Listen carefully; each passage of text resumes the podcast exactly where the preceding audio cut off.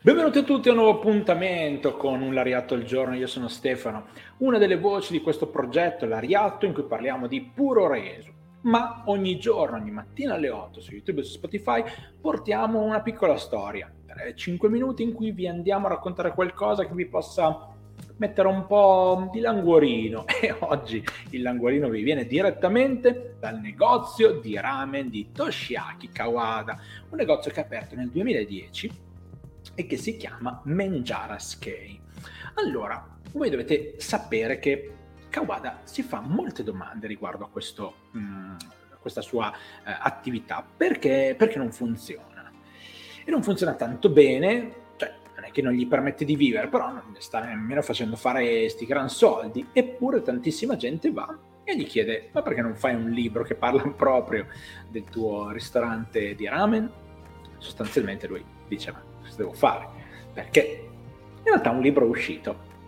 Voi non ci crederete, ma Kawada è stato convinto a fare un libro sul suo negozio di ramen.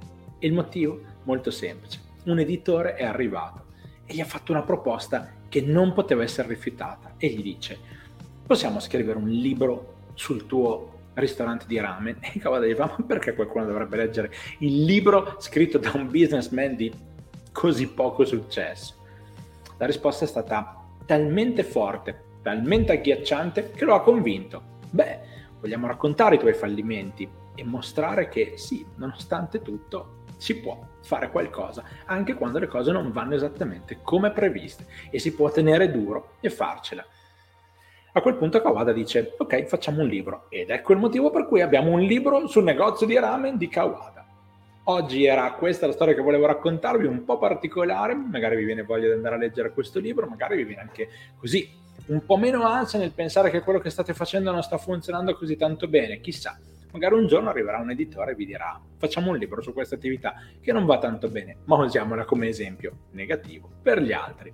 Grazie di cuore per aver seguito, io sono Stefano, una delle voci di Lariatto l'appuntamento. Ecco, una prossima storia, ogni giorno, dal lunedì al venerdì alle 8 su YouTube e su Spotify, ce n'è una, non perdetene nemmeno una. Grazie mille, alla prossima.